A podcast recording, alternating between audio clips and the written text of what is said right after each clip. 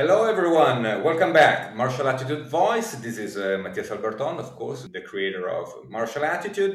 The thread of the podcast is the discipline. So, how different discipline impact on our daily life. Today, we are talking to a very special person that I have been following for the last at least three, four years on the Instagram.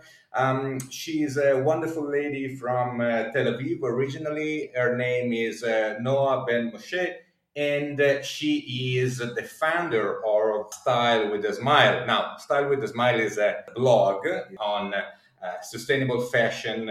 Uh, to be vegan uh, actually has been the vegan blog of the year in 2020 and has been featured in many many places from uh, Cosmopolitan to Vogue. Noah is not uh, someone to take lightly. I mean, she's a, a real pro. And uh, I have a couple of questions for her to explore a bit the idea of uh, sustainability, of veganism, and of luxury. But first of all, Noah, welcome on the podcast. Thank you, Matthias. Thank you for having me. It's such a pleasure to be here. Well, pleasure is ours. Actually, I forgot to say that you most recently have become also ambassador for uh, Neonyt. Isn't that true? Yes, I have been their ambassador for the past, I would say, two and a half years, but I became their online editor and social media manager at the Neonyt. They used to be in Berlin. Mm. Uh, but uh, they have recently moved to Frankfurt uh, to launch Frankfurt Fashion Week. All right. Of course, you will find all the link uh, to follow Noah um, in the description of the episode. So you will find the link to the blog, to the Instagram. Uh, you can also, let's say, buy a coffee to Noah on Ko-fi. Um, you will find everything in the in the description uh, down below. Noah is quite an exceptional character to me because um, extremely powerful as a woman, uh, as a young woman. Um, and this you make me that, blush. well, on radio you can't see the blush. Um, now it's really powerful for one simple reason: how such a young person can be so um, efficient um, in uh, deciding what to do uh, and then relocating from a country to another one in order to do that thing. And we are not talking about, let's say, a regular uh, set of things like you know you go to high school and then you go to university and then uh, after university you do a master and for the master you go abroad you know for instance. Now you start with uh, an activism uh, activity in tel aviv and then uh, you you you start a blog and uh, and then you start an instagram page pretty much 19 of september 2016 and then you move to germany upon the decision that this is what you want to do uh, now this is something that in in fashion which we know that is an overcrowded place it is uh, there are a lot of buzzword.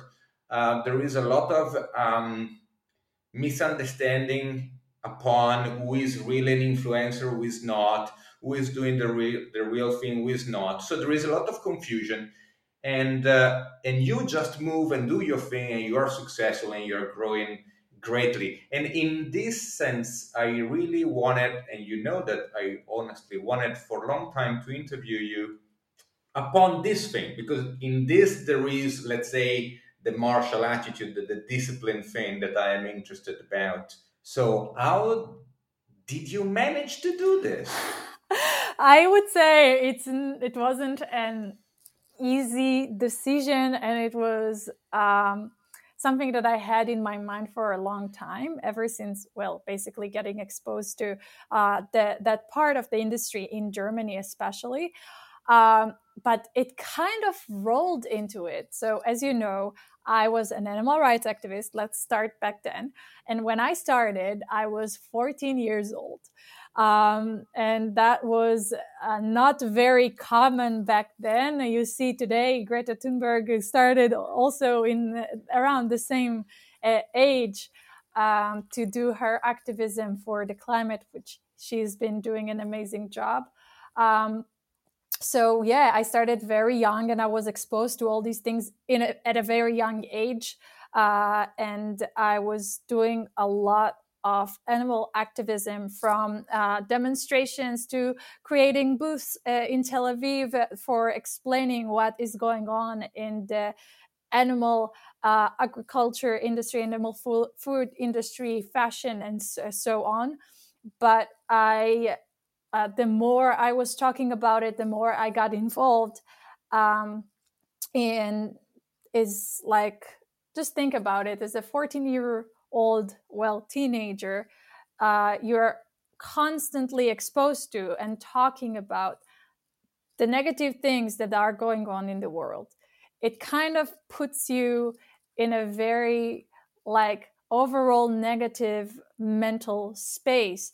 Uh, and uh, some of the my fellow animal activists uh, also uh, experience the same things.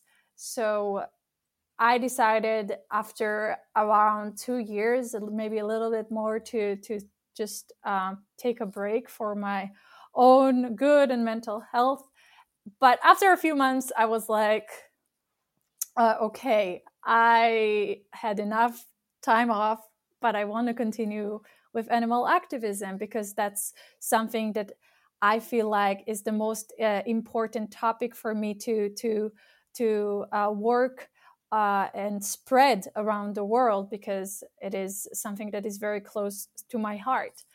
And uh, that's when I started following more uh, fashion bloggers because uh, fashion was something that I have always enjoyed. And I kind of neglected when I started doing animal activism. It was always mainly focused on food. We, we, we did talk about fur and leather, but I feel like the conversation wasn't strong or talked about too often. And then I realized, well, no one is talking about animals in the fashion industry. And I started back in 2016 to look for more vegan fashion information, which back then wasn't common sense, wasn't very available. Uh, I think there were two other bloggers doing uh, uh, writing blogs about vegan fashion back then. And then I decided, okay, let's just start. And I started my blog uh, about vegan fashion, but it wasn't uh, tied to ethical fashion or sustainable fashion necessarily. I was still wearing Zara and H&M and uh, I was wearing clothes that were not derived from animals but still hurt humans. Um, so the more I evolved and the more gr- the blog grew and the more I educated myself, I was exposed to that other side of of uh, the industry, which is hurting uh, humans and around the world and is hurting the planet. So I watched a documentary called The True Cost, uh, which pretty much opened my eyes overnight, and I changed uh, the blog completely. Um, I obviously didn't change my whole wardrobe and uh, change it, it to slow fashion in an instant because that's not a sustainable move. Uh, but I started uh, only collaborating with brands that aligned with my values. And the more I uh, learned, obviously, the more the blog became more and more uh, about these sides of the industry as well. Uh, so now, when I uh, talk about things or work with brands, they have to answer a nine page questionnaire talking about the sustainability of their brand from uh, the supply chain to to their workers and labor to their own offices to the end of life of the products animal welfare and so on uh, just to make sure they are actually aligned with the values that i want to deliver on style with a smile and to make sure that Style with a Smile is kind of a seal of approval for a brand um, that I kind of am able and and uh, happy to be uh, promoting to to my audience that I actually believe uh, in. Uh, the more we learn, the more we educate them ourselves about these topics, the more we grow and are able to take actions to be better. Um, so in that case, that's how I have lived my life. Um, and how I kind of ran my blog accordingly. And I feel like all these things that we mentioned veganism, sustainability, animal rights, human rights they're all combined because they all affect each other. If I harm the environment, I harm animals and humans. If I harm animals, I harm humans and the environment because they're all interconnected. We're all interconnected. Um, so if I believe that animals should not be harmed, I talk about humans and non human animals. Uh, I talk about the environment that we all share, which belongs to all of us and to none of us at the same time. Uh, that's that's how uh, I choose to always also educate my audience. You don't need to uh, know everything and uh, act on everything overnight. You need to take steps towards being an, a better version of yourself every day. Time ago, you created a post uh, upon luxury.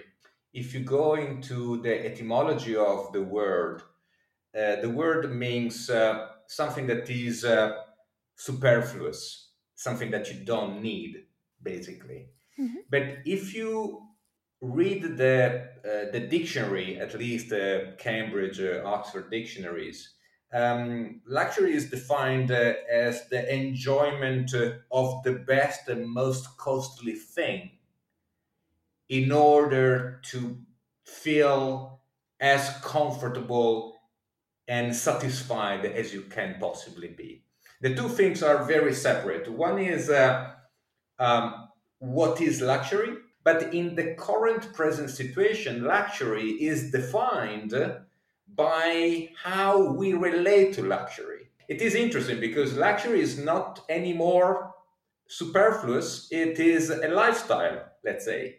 And paradoxically, the, the, the growth of many industries in terms of uh, commercial success, let's say, created uh, the biases uh, of luxury not being so luxurious after all.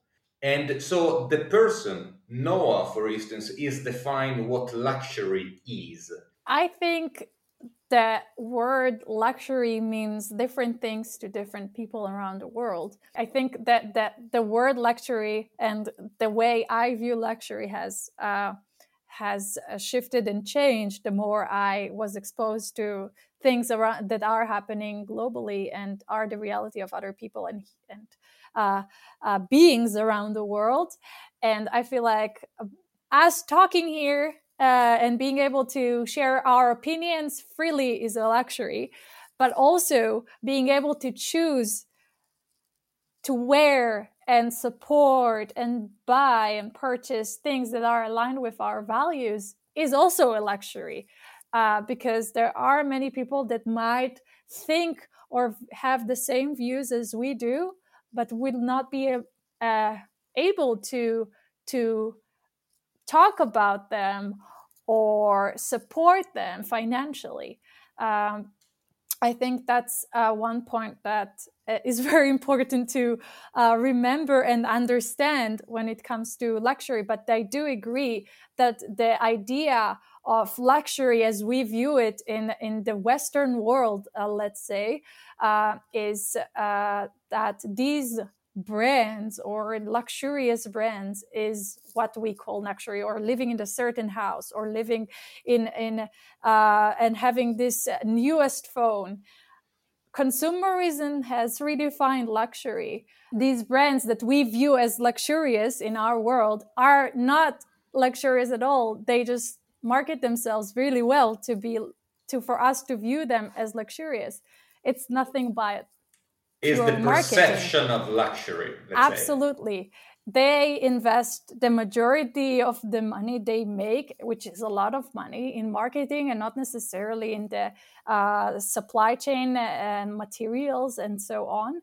Uh, a lot of these brands uh, that are uh, luxurious and are made in Italy uh, and other countries are actually assembled in other countries and are just uh, uh, the last steps of their production are made there. So we are viewing that as that. Um, but actually, there are a lot of things behind the scenes that are far from being luxurious. And it is kind of a sad reality to think that people are thinking that they are buying this luxurious bag that is made in an ethical uh, way, in a luxurious way, but the person that made this bag cannot even afford it. He can't even afford a tenth of the price that it's worth. If you are a person that is you that has enough uh, to afford, let's say, luxury th- luxurious things, uh, I would like to think that you would care about how it, they how the money you spend is affecting others. Uh, and by others, I mean people in the supply chain, animals, the environment, uh, because the real luxury is to vote with your money as a way to invest in things that you believe in. And at least for me, that's what it means. Absolutely. No, no, no. It's absolutely clear. So the, the luxury is the choice. Yes. Right. So, and you express the choice by the exchange of communication, which in this case is an exchange of money, of value, let's say. For example, I think we were talking about it on Instagram, Matthias, uh, two weeks ago uh, about fur and luxury. Uh, for the fashion industry. And if we're talking about fur and walking back not even 100 years ago, this used to be the most luxurious thing.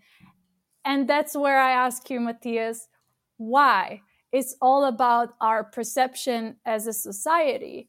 Because now, Kering CEO is saying fur has no place in luxury. How did that happen? It's marketing and social pl- pressure. People are caring more about animal welfare and sustainability. People are, uh, investing less in in uh, these things and want to invest more in things that they care about. There is a lot of awakening when it comes to to these uh, topics. And if you are looking at uh, the different things that are that are happening uh, around the world of luxury, you can see that a lot of brands are now planning their sustainability plans and talking more about sustainability and even this uh, recent uh, involvement in, in Kering was tied to sustainability. What but where is it really coming from?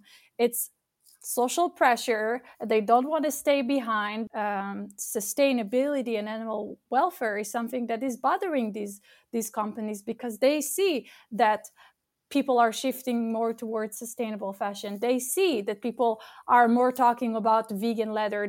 Chanel two years ago launched their first Pinatex product. Who would have imagined that?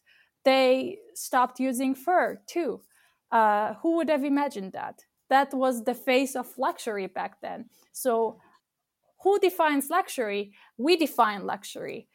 People define luxury. Not that these things are not luxurious by by themselves it's something that society is has been defining for us. So luxury then is uh, kind of uh, defined by the collectiveness. Would you agree? Yes. This is why your job is important. I really do appreciate enormously your effort and your drive. So i honestly um, wish you well, success, and uh, abundance of what you need the most in order to deliver and keep on delivering.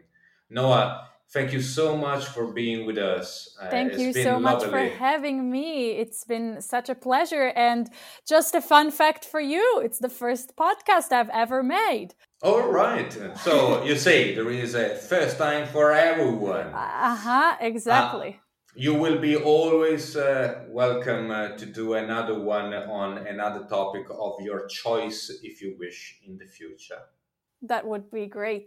Guys, uh, thank you very much for listening. Follow Noah on her Instagram and give a read to her blog. You will find the links in the description below. As usual, you know, you keep in touch.